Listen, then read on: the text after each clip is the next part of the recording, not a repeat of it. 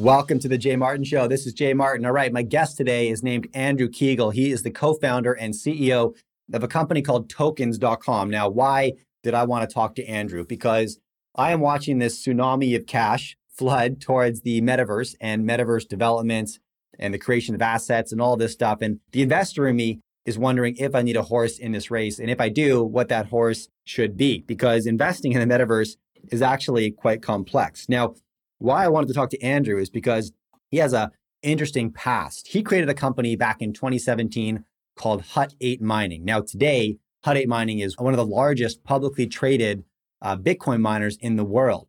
But the value of Hut eight Mining back in twenty eighteen was that it was actually quite difficult back then, especially compared to now, to buy Bitcoin and to buy cryptocurrencies. It wasn't nearly as easy as it is today. I can just hop on my Coinbase or my Wealthsimple or Robinhood and, and buy crypto. I couldn't do that in twenty seventeen. It was much more confusing.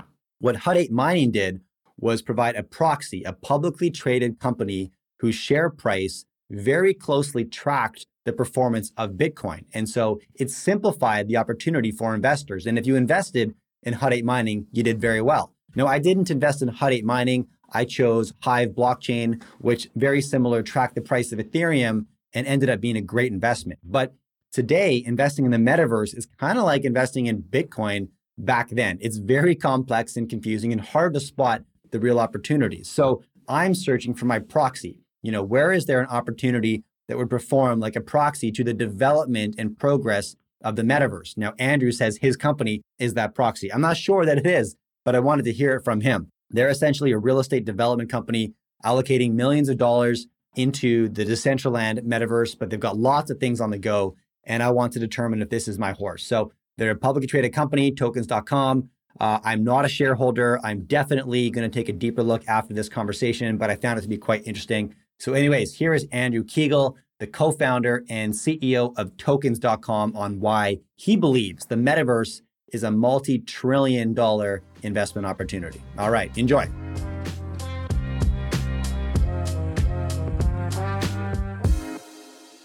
All right, what's up, guys? Jay Martin here, investor and host of The Jay Martin Show. And I'm joined right now by Andrew Kiguel, the co-founder and C E O of tokens dot com. Andrew, thanks so much for coming to chat with me today. Thanks for having me on, Jay. I'm looking forward to it. So maybe for anybody who's not familiar with tokens dot com, could we start there? Give us the, the highlight overview. Who are you, Andrew, and how do you spend your time? Right. So I was an investment banker for twenty years. And back in twenty seventeen, I saw that there was a need for public market investors who really wanted to get exposure to things happening in crypto, but there wasn't really a regulated way for them to do that. You know, there's a lot of what I would say people fear of missing out, people that want to get involved, but it's intimidating for people. So the thought process that I had was to create a Bitcoin mining company that held all of its Bitcoin and take that public. And by virtue of that being public, it would give people that option to access it without actually having to buy a crypto mining rig themselves or figure out how to buy Bitcoin themselves, because it's still fairly intimidating. I ended up leaving my career in banking. I became the C E O of this company. It's called Hut eight.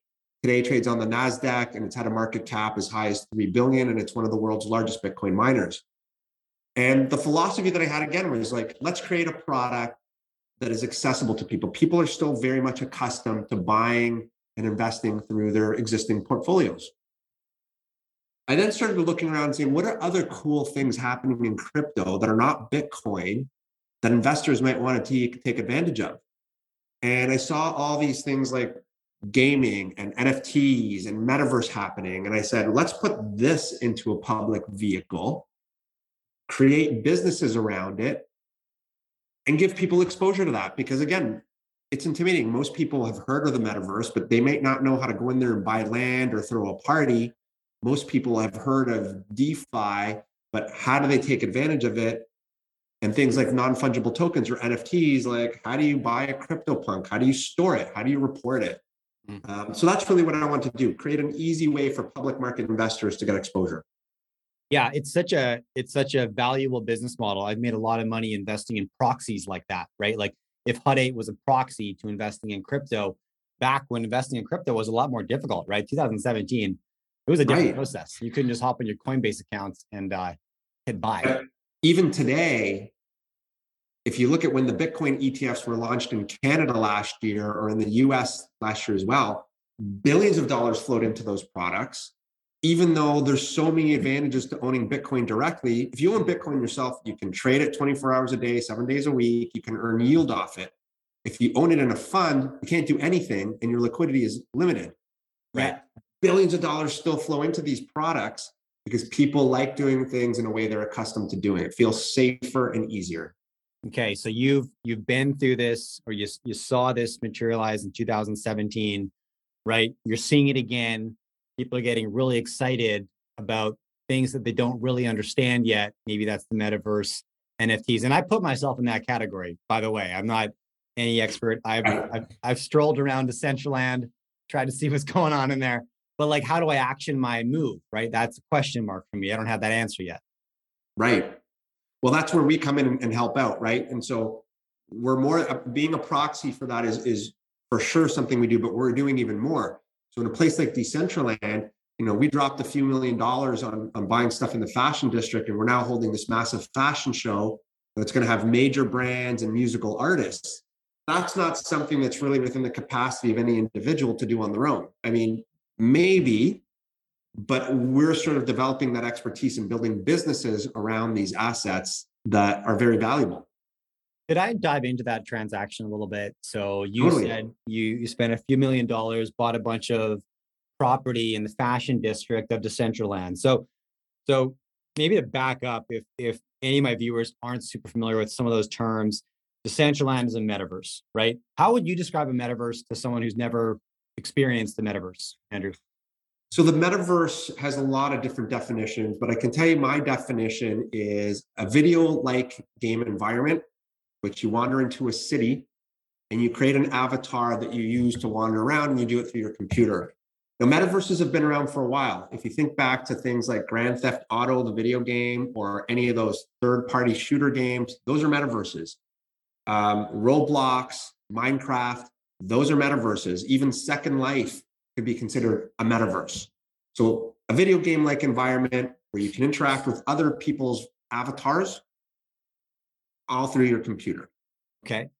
Now, you've purchased property. And and sorry, so how how a metaverse differs, though, from like a Sim City or a, I'm probably dating myself with that. I don't know if people still play that, but uh, Grand Theft Auto, you know, how a metaverse differs functionally in terms of ownership and property development. Touch on that for me. So a unique thing has started happening, and that metaverses have started adopting crypto technology or Web three technology. Previous attempts at metaverses have been relatively successful, but they're termed digital prisons. And I'll explain to you why. If you go into The Sims or Second Life or even Roblox, there's a company behind it with a C E O and a group of design people, and they create what they think you want to see. They create the games. They give it to you, and you go in there and play it. You can buy and spend money within those metaverses, but whatever you do in there doesn't actually belong to you. It belongs to the game, and all the profits from the game go back to that company. Yeah. The new metaverses have a whole different philosophy. They're about creating and building communities, and this is what's very different. Using crypto technology where ownership, digital ownership is available, you can sell plots of land, and then it's up to the user, the owner, to determine what that content is going to look like, what the community is going to look like, and if they want to find ways to monetize off that land. So let's take Decentraland as an example. Decentraland has approximately ninety thousand available plots. Okay? Okay. It's a square, it's a rectangular city. Each plot is equivalent to fifty-two square feet. Okay? Easy. Of those ninety thousand plots, approximately half of them are untouchable, okay? They're left aside by the foundation. And the reason why is those are your parks, your rivers, your fountains, your sidewalks, the things that make a city look like a city, because a city is not just buildings piled on top of each other. Mm-hmm. So fifty percent of the space is what I would call beautification and, and sort of space for people to walk around. The other forty-five thousand parcels are available for people to develop on, and they're already owned by various landowners. And they can choose what they want to build on those. It's like a community. It's like going back in time and building a city. What do we need? An amusement park? Do we need a casino? Do we need a mall? We're determining that as we go along, and we're part of the governance of that city. Any profits that are made through us using that land don't go back to Decentraland. They belong to the landowner, just like they would in real life. And that's the difference, is these new metaverses are creating self-contained economic communities that are based on this digital asset ownership. And, and that's super cool, I think, in terms of how the whole process of what a metaverse is. That's why I call the other ones digital prisons, because you really don't have a say in what's being built or how your money is being spent. Right. Okay. Now, so so talk to me about your plans. Uh, did you purchase one hundred sixteen lots? Do I have that number right? Am I close? Yes. Yes. Okay. We've purchased more since. You purchased more since. Okay, sure. So of the ninety thousand that you described, and you know, there's a handful that are, yeah, protected lands, like a national park would be, right? You're never going to develop, right? Put, put a condo up there, uh, which adds some uh, scarcity to the available lots, right? Now you're you're moving in now and purchasing real estate at what I would expect you to say is going to be ridiculously cheap ten years down the road, right? You're you're buying Las Vegas before it was Vegas. Is that what you? Right. That's the thesis. Well, let's just let's just look at some of the statistics. The visitor traffic in Decentraland, registered users last year, grew by over three thousand percent in the year. It's currently growing at around the same pace. So they went, I think last year, they're up to about eight hundred thousand registered users. They're going to break a million and probably get into the several million this year. We own a whole bunch of land there. What does that become worth when there's, you know, thirty million people wandering around this environment and using it as a way to socialize or attend concerts or go to museums? It's going to continue to become more valuable because it's a way for brands and advertisers to access this brand new demographic, this new user base of people that wants to spend money in the metaverse. Now, can I ask you a question? What do you think is the biggest mental block for individuals who maybe aren't gamers, right? And they have maybe seen some video of the metaverse or it's been described to them, and they can't in their mind understand why a virtual world would have tangible value? How do you answer that? So there's definitely a whole portion of the, of the society that doesn't understand that unless something has, like, they believe that in order for something to have value, it must have something you can hold, must have weight. Yeah. I don't argue with those people. Certainly that is their belief, but it's a really hard breakthrough for them to understand that something can be scarce, irreplaceable, and only exist on the internet and have value. It's a really hard thing for a lot of people to, to sort of cross. The younger generation doesn't have a problem with it. They get it. They can understand that you can have something digital that has value. Another part of the, the population just doesn't get it. And I don't try to argue with them. I'm not the metaverse or, or crypto town, town crier trying to, you know, evangelize all this stuff. There's a whole ton of people that believe it has value. The crypto industry is now going went into its fourteenth year. It's not a fad. It's not going away. It's actually crossing into more of the mainstream, more into daily use cases, just like the internet did. So what I would say to people that don't believe it, do the research. Don't be that person that said the internet was a fad. You know, don't be the person that said social media is a fad. These events are happening right now. Every major corporation in the world right now is developing and deploying a metaverse strategy. Just say, do the research. Well, yeah, when you say every major corporation, you know, you could find examples like Nike. You know, they've now trademarked their swoosh. They've trademarked Air Jordans strictly for the virtual world. McDonald's, I believe, recently as well, right? Trademarked the arches in the metaverse. Walmart, J P Morgan just opened up an office in the metaverse. Samsung, Sotheby's, Balenciaga, Gucci. You got a whole host of different performers and D Js who are performing and dropping music in the metaverse.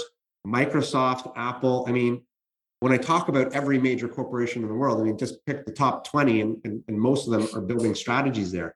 And let me provide a bit of the rationale as to why this is important. And I think this is a key part. I was having a conversation with the C E O of a major running shoe company last week, and he asked me, well, how much money am I going to make by opening up a store in the metaverse? And I said, no, no, no. It's not about how much money you're going to make. You're, you're missing out a key part of what you're going to be doing here. The new generation doesn't watch T V, which means all of those ads don't go to them.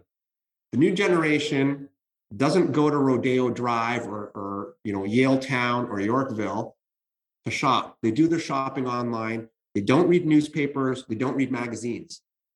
So how does a kid understand what the difference between Gap and Gucci is? They get their understanding from places like the metaverse and social media. And the metaverse is really just the next iteration of social media. It's a place where people congregate, socialize, and talk. What I said to the C E O is, think about this as the longevity of your brand. How are you going to continue to communicate to people what your brand represents? If you remember, when I was a kid in high school, you'd go to the mall. Each brand represents a way of how you want to represent yourself to the world. But I would learn that from seeing commercials, reading magazines, newspapers, and going to the mall. Today, those things don't exist. The entire advertising, the entire teaching people what you're about has been reversed. The model has changed. What the metaverse represents is a way for brands to communicate to people who they are, how they should feel when they're wearing or using your product, and why they should buy you. These are key things. They have to go to the metaverse, because how else are you going to reach this demographic?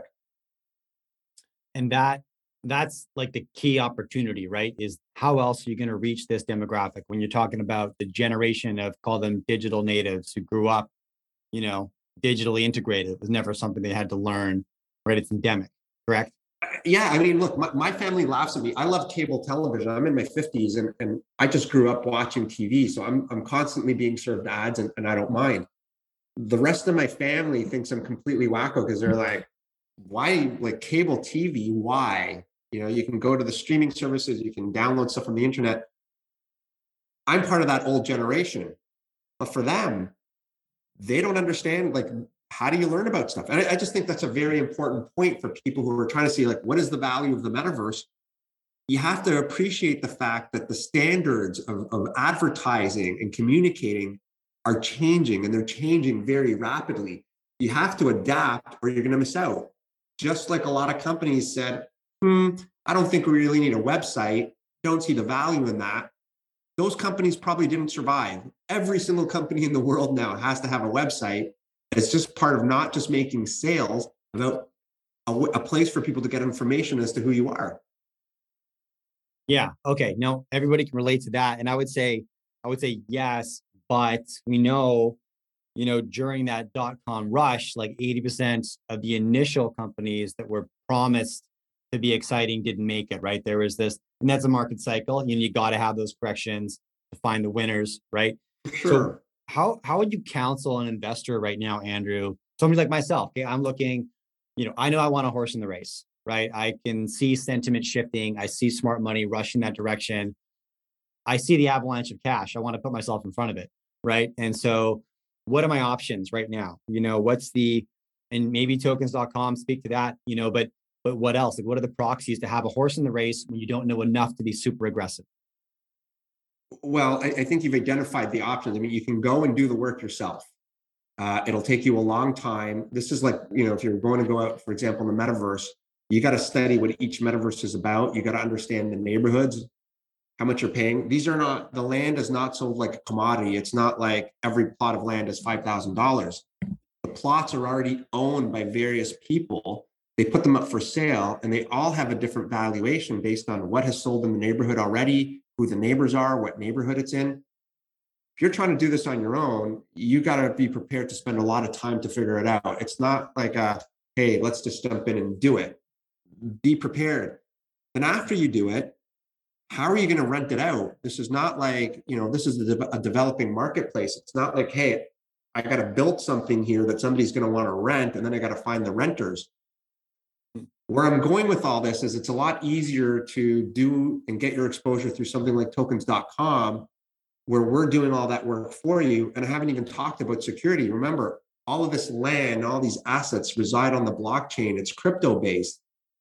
If you don't understand how to properly store this, you could get hacked and have it taken away from you. So these are all the things that we do by buying this land, by holding this big fashion show, by having the ability to create and design this stuff. We're providing a proxy for investors to say, I'll let them do it. I can buy it through my normal account. I don't have to create online wallets and wire money to different places and figure this out. So certainly you can do it on your own. That's a lot harder.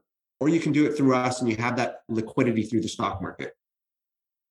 And is is there a, is it a fair parallel to say, you know, you're you're a property developer and a landlord to describe your business model in the metaverse? Is that accurate? Yes, but we're also more. And I'll tell you how we're more. We're also a little bit like Facebook or Google in that we're collecting digital advertising revenue. And so on one of our properties, we, we built an office tower called tokens dot com Tower. And right now we're negotiating for people who want a frictionless way of advertising in the metaverse. We're selling digital billboards. And so that's recurring revenue where we will build something for you that maybe links, takes people to the website or builds brand awareness, several different reasons. But that model to me looks a little bit more like Facebook or Google than it does a traditional real estate company. What's up, everybody? Sorry for the interruption. Quick note, if you enjoy these conversations, I publish a weekly newsletter and it's free, where I share my top takeaways, lessons learned, and any action steps I might be taking as a consequence in the market. Sign up at cambridge house dot com. I publish every week and it's free. Now back to the conversation. So through passive advertising opportunities in the metaverse, assuming that the growth in foot traffic will continue. You mentioned three thousand percent per year. And it's easy to... Oh, I don't know if that's... So to be specific, the exact growth rate for visitor traffic and users in Decentraland was three thousand three hundred percent last year. Okay. I'm not... I don't know where it's going to go into the future. I can okay. tell you that from what I'm seeing so far in January and into February, the growth rates are continuing, are, are continuing at a similar clip. Okay. And as somebody who's who's experienced Decentraland as a pedestrian, strolled around, I would say I could understand how somebody could do that and think, well, there's not much here because, you know, it, it was kind of like walking around an empty Las Vegas. There wasn't a lot of people there at that time. The fidelity wasn't amazing, you know, but we we get stuck in these linear thought processes when it comes to tech, which doesn't develop linearly, right? So we know, like, what's this going to look like? I guess that's the question that I I try to ask when I go in there and I experience this, and I'm like, you know, I'm I'm thirty-seven, like maybe I'm not the demographic, whatever, whatever. It's not super exciting to me, but then I have to think, hey, but what's it going to be in three years? What's it going to be in five, eight years? You know, and what's that experience right. going to be like? How compelling and seductive is that going to be? Probably a thousand x more so. Yeah. So I think there's two things I want to talk about with respect to that that point you made. The first has to do that the metaverse today, what's driving it is our events. If you go into Decentraland right now, you might find a few thousand people wandering around and, you know, there's an arcade and there's a casino. That's not really the drivers. The drivers are the events. And when Decentraland had a, a, a dance music festival back in October of last year with the top D Js in, in the world, that event attracted over the two-day period, three-day period, Uh, over fifty thousand unique visitors, okay? So this is all people who have a shared love of electronic dance music, who are geographically potentially scattered all over the world, that met up to hear their favorite D Js perform, experience an, an event that felt like a digital Coachella or like attending a club in Ibiza or something like that. There were various stages and people, and you could talk to people, add friends. That's a shared experience that you can have with your friends, regardless of where you are ge- geographically. That's part of the experiences. For other people, it might be meeting up with other people and checking out an N F T museum or an amusement park. You know, the Australian Tennis Open opened up a whole facility where you could go and watch games live or even previous games, championship games. So for people who don't have cable or maybe don't live in Australia and want to watch some of these games, you could go into the metaverse and watch, and there's some other immersive experiences. Sotheby's is doing auctions. They replicated their Bond Street auction house, and they're trying to hold live auctions in the metaverse. So again, event-driven. Wandering in there today is exploratory. could be fun. It teaches you how to move around and do things. When the fashion show happens next month, I think that's going to attract several hundred thousand people, because you're going to be curious to say like, oh, this person is performing at an after party. I want to check it out. Or there's a brand that I'm aware of is holding a, a, a catwalk. I want to go see what this is about and how this works. And so these are the types of things that are going to draw people in. Because, you know, from going to Decentraland, especially if you're playing as a guest, it takes you thirty seconds to get in there and create an avatar. Just need a decent computer and you're in. It doesn't really take a lot of information. To your point about the graphics and what it looks like, there's actually intent in the way it looks and the graphics. And let me explain why, and I'll give you a very good example. I don't know if you have children, but if, do you know, are you familiar with Minecraft? Yes, my kids are too young, but I'm familiar, yeah. Okay, so Minecraft looks like a bunch of Lego blocks put together. The, the quality of graphics is quite poor, yet it's a highly addictive game for kids. One of the reasons why Minecraft has not bothered to improve the graphic quality is because at this level of graphic quality, it is accessible on a wide range of computers, regardless of how old they are. Mm. The higher the resolution of your graphics, the better processor you need, the better graphics card you need. And so if you make something that is too good, too smooth, you're going to narrow your audience to people that have the latest version of computers. One of the things I like about Decentraland and Sandbox is that they're sort of aiming for the middle. The graphics aren't like the best you've ever seen in a video game, but they're pretty good. You can recognize things and you can dress up, and there's various things you can play and do that are fun. As the technology catches up, and this is why I say this is a multi-trillion dollar business, you're going to have new graphic cards, you're going to have new hardware and things that are faster that will allow these metaverses to improve the quality of what they're delivering to the users. Right now, though, unless you want to, you know, decrease the number of users you have, you're going to keep your video quality and your immersion experience where it is, because it gives you the widest appeal. Right. Okay. You're protecting accessibility. Correct. I get that. I get that. Okay. And I can imagine maybe down the road, you know, you, you segment accessibility or quality based on what you're willing to pay, right? There's got to be some models there. As you were speaking, I was thinking about this book I read called Snow Crash. Have you read this? I know the book. I haven't read it, but I know that's the first book that coined the metaverse by Neil yeah. Stephenson. Yes. Yeah, yeah, yeah. I mean, one notable, you know, story within that is, you know, individuals are walking around the metaverse, and you can essentially determine somebody's level of affluence based on the quality of their avatar, right? And you've got some super high fidelity, just decked out, beautiful aesthetic individuals walking around the metaverse, and then kind of like a fuzzy gray outline, just based on the individual right. resources to to enter and engage. Yeah, okay. I think that's actually going to be very accurate, because there's going to be a certain quality or, or level of avatar that you can create for free. But there's a whole trend coming here for avatar wearables. And so you can create and buy like the Gucci handbag for your avatar. Right. And some people might think this is crazy, but the Gucci handbag, the N F T version, costs as much as the physical one. Crazy. Yeah. Okay. It is crazy, but it's also not crazy. And this is why it's not crazy. Because it's not part of a digital prison or something like Roblox or Minecraft, where the asset actually still belongs to the company. When you put it on blockchain technology, you have dig- digital ownership of that asset. And if you know what the, the art world, they use a term called provenance, which is the origin, history, and authenticity of a piece of art, which is very hard to prove. But on blockchain, you can just look at the blockchain and say, yes, this bag came from Gucci. It was designed in twenty twenty-two, January or February. And you can see the ownership history and what it's been paid for it. Now, why is that relevant? Because Gucci's only going to make a limited amount of handbags. You can see it came from Gucci, so it's not a fake. So if you buy it, you can wear it on your avatar, you can store it, or you can resell it. It's that virtual economy that's being created that makes it very worthwhile. So you can use it to create status, like you were talking about in the book Snow Crash, or somebody else might want to buy it from you to create their own status, and you can make a profit on it. Mm. Now, this is kind of a silly question. I understand. So if I can understand that, right? And I can understand the real world. So therefore, why Nike wants to make their move, why Gucci wants to make their move, because they want to be able to sell accessories to the avatars strolling around. What the heck's McDonald's?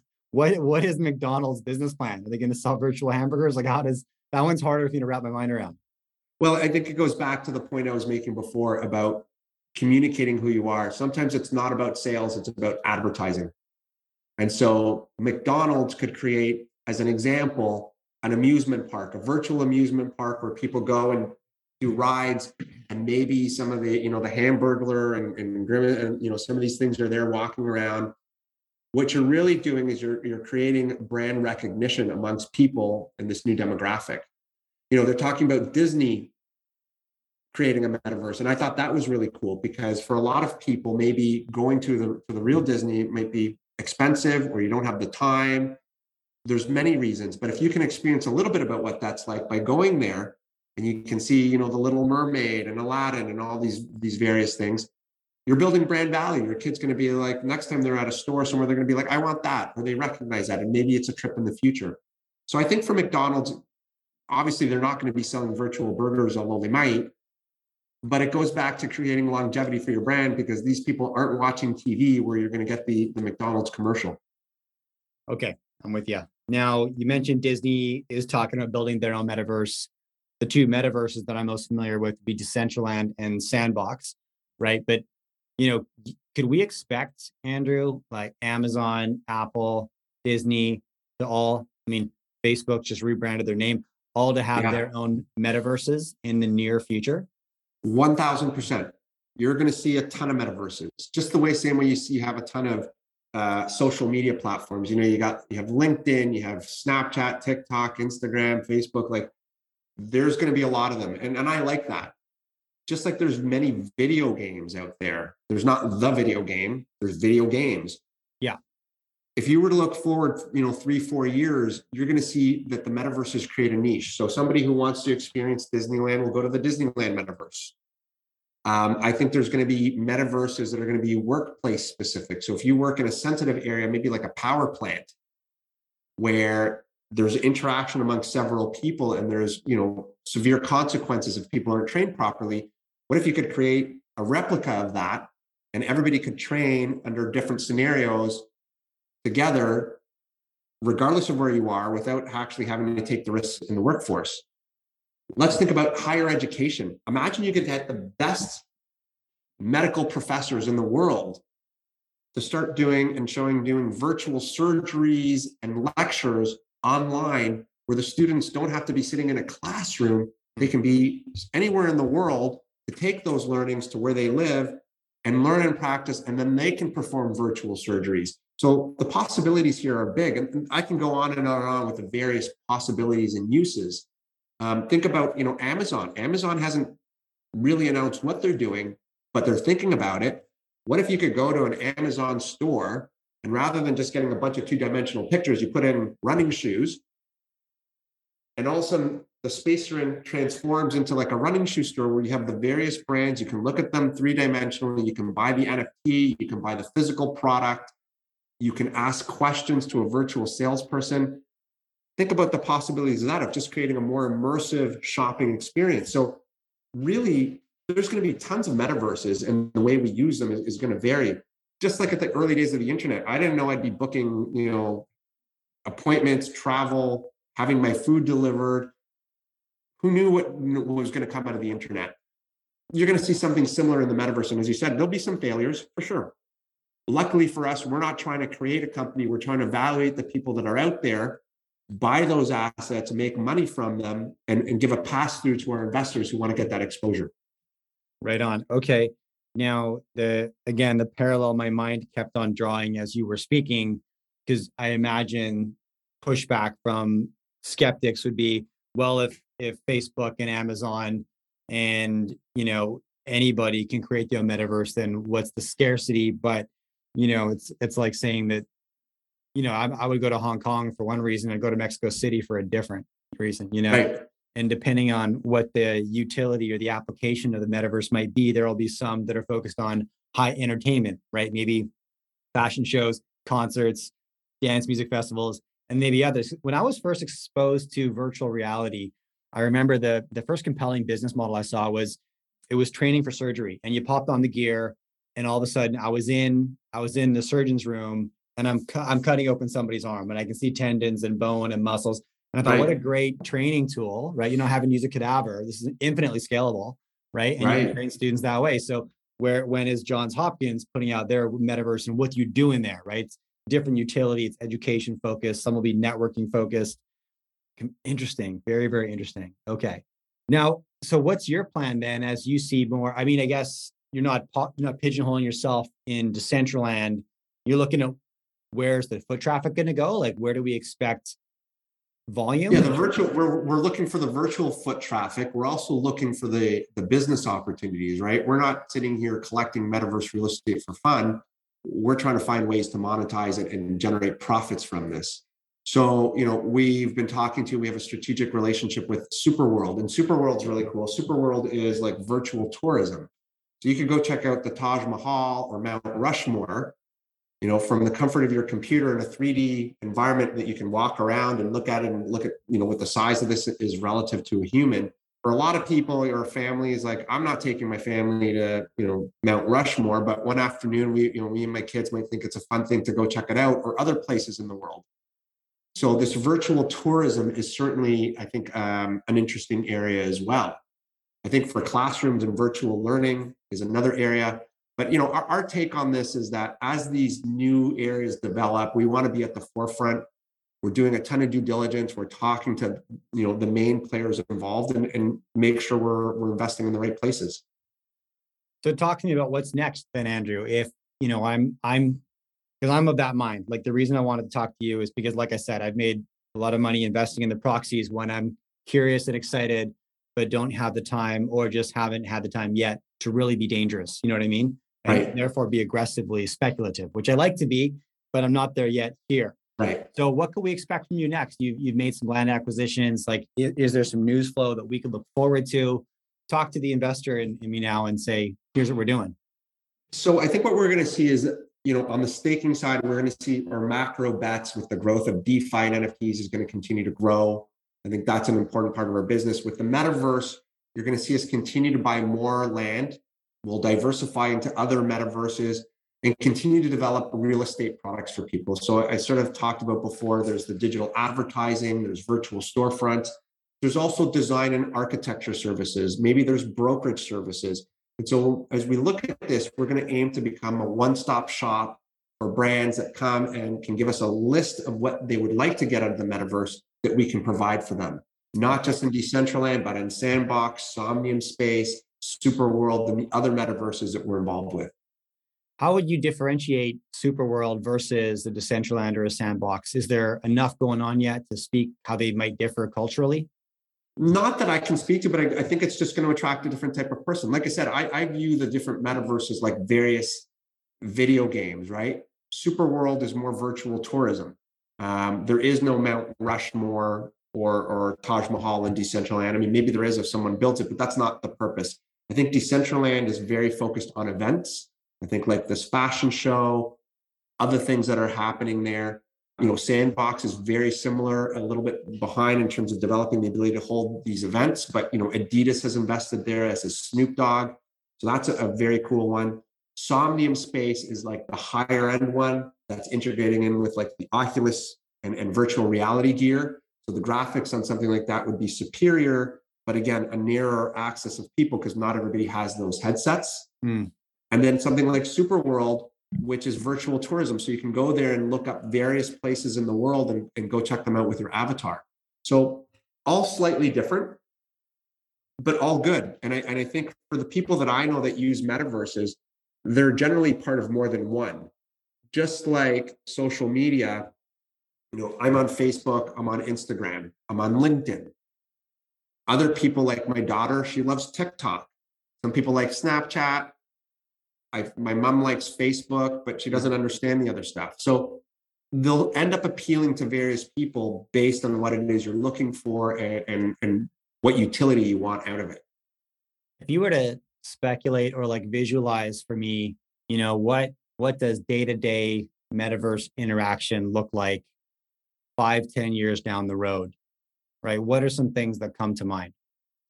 I think people will stop using the term metaverse. It's just going to be part of this thing. So it's going to be like, oh, I have an office meeting. You'll log in, you'll go to a, a place, and you'll have a, a forum for you to do an office meeting that is far more immersive, or maybe with your headsets, where the avatars look more like you, and you can talk, you can use hand movements and do various things. You'll do, it's not going to be like, hey, I'm going to go to the metaverse. You're going to be like, oh, I need to go do some grocery shopping. You'll go to the special site, and using your hands or whatever, you'll be able to grab the things you want. It'll go into a box and then get delivered to your house. Um, I think it'll be, you know, school, as you said, oh, I need to get to class. You'll log on, you'll be in your classroom, and you'll be able to explore in three dimensions as there's an operation or something going on. So that's where I see things heading. Like, nobody says it anymore, I'm going to go onto the internet to book a flight. Yeah. Okay. People just say, you know, I go to my wife and say, I, I got to go do some banking stuff. I come to my computer and do it. I don't say I'm going to go onto the internet to log on to the bank website. That's what's going to happen. This is just going to be something that subtly invades the way we, we act and the way we do things, that improves the way we're doing things. I don't think it's going to increase our screen time. I think it's going to replace the screen time we're doing watching T V, social media platforms, and gaming. And it's going to transform those into an area that makes them easier to use. That's such an important uh, point to make, that you don't think this is going to increase our screen time, just replace our existing screen time. Because I think a lot of people, myself included, with three little boys, one of my one of my fears is, like, I don't want my kids absorbed one hundred percent right in some digital universe. And what you're saying is like, well, right. The internet didn't do that. Maybe more than historic, sure, but like, you know, we still live in the in the the, the meat suit world at the end of the day. Yeah, look, there's I have young kids, and I see their friends. Some of their kids, some of the kids spend a lot of time on the screen, whether it's, you know, watching movies or playing games or whatever it is. Other kids prefer to go outside and, and play with a ball. I think it's going to vary from person to person, but the utility of using the metaverse for things like learning, education, safety, shopping is going to evolve. I think the whole video game community is going to move into various metaverses. So think about, you know, I was thinking about this, you know, people play like the soccer or the football games. You could go in and create it so you're your own G M, and you can trade players for money. You can make money off this, how good you're playing or with your team. So I just think it's it's going to evolve the screen time that we're using now from social media, television, into the metaverse, and replace the things that we're already doing now. But it'll vary from person to person. Yeah, I love that. Okay. Look, Andrew. Okay, last question for you. For somebody who wants to educate themselves a little bit better on, you know, what this world is and how it's developing, at the front end of the conversation, you're like, if you're still a denier, you need to educate yourself. Yes. Where would you where would you point and what kind of resources to somebody who just heard this conversation now that now they're curious? You can go to tokens dot com. We have a, a whole education tab at the top, and we've made some videos and done a whole bunch of interviews. I think listening to this podcast is a good way to educate yourself as well. And Google, there's no book, there's no textbook or authority on this stuff. It's really being developed as we speak. We're making history every day in terms of what this looks like and how it's used. But the information is there on the internet. Start off by going to our website and, and continue Googling. There's a few reports. J P Morgan just put out a very large report on the metaverse. Credit Suisse First Boston put out, I think, a, a two hundred fifty page report on it. Every major, you know, research house, investment banks are starting to educate people on this. So the information is out there if you look for it. Okay. I appreciate that. Uh, yeah. tokens dot com. It just popped up on your site right now, actually, and had a look at the education page. And there's tons here to dive into. Look, Andrew, I appreciate your time and allowing me to hit you up with, probably from your perspective, are some pretty juvenile questions, but, you know, things that I'm trying to understand. No, you know what? I, I spend a lot of my day doing this. I, I love these questions. I'm obviously passionate about it, and I'm, I'm really excited to be involved in this space. I love that. And if you want to take a look at tokens, you trade on the NEO under the ticker COIN, C O I N, uh, and on the O T C under the ticker SMURF, S M U R F. All right. Look, thanks again, Andrew. It was great chatting with you. No problem. Thank you, Jay. If you enjoy my content, do me a favor, follow or subscribe to this podcast. Drop me a rating and a review and share this with a friend.